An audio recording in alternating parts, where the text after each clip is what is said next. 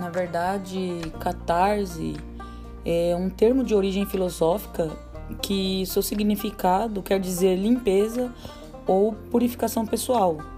E isso vem do grego catarsis, que é utilizado para designar um estado de libertação psíquica que o ser humano vivencia quando consegue superar algum trauma, como medo, opressão ou perturbação psíquica.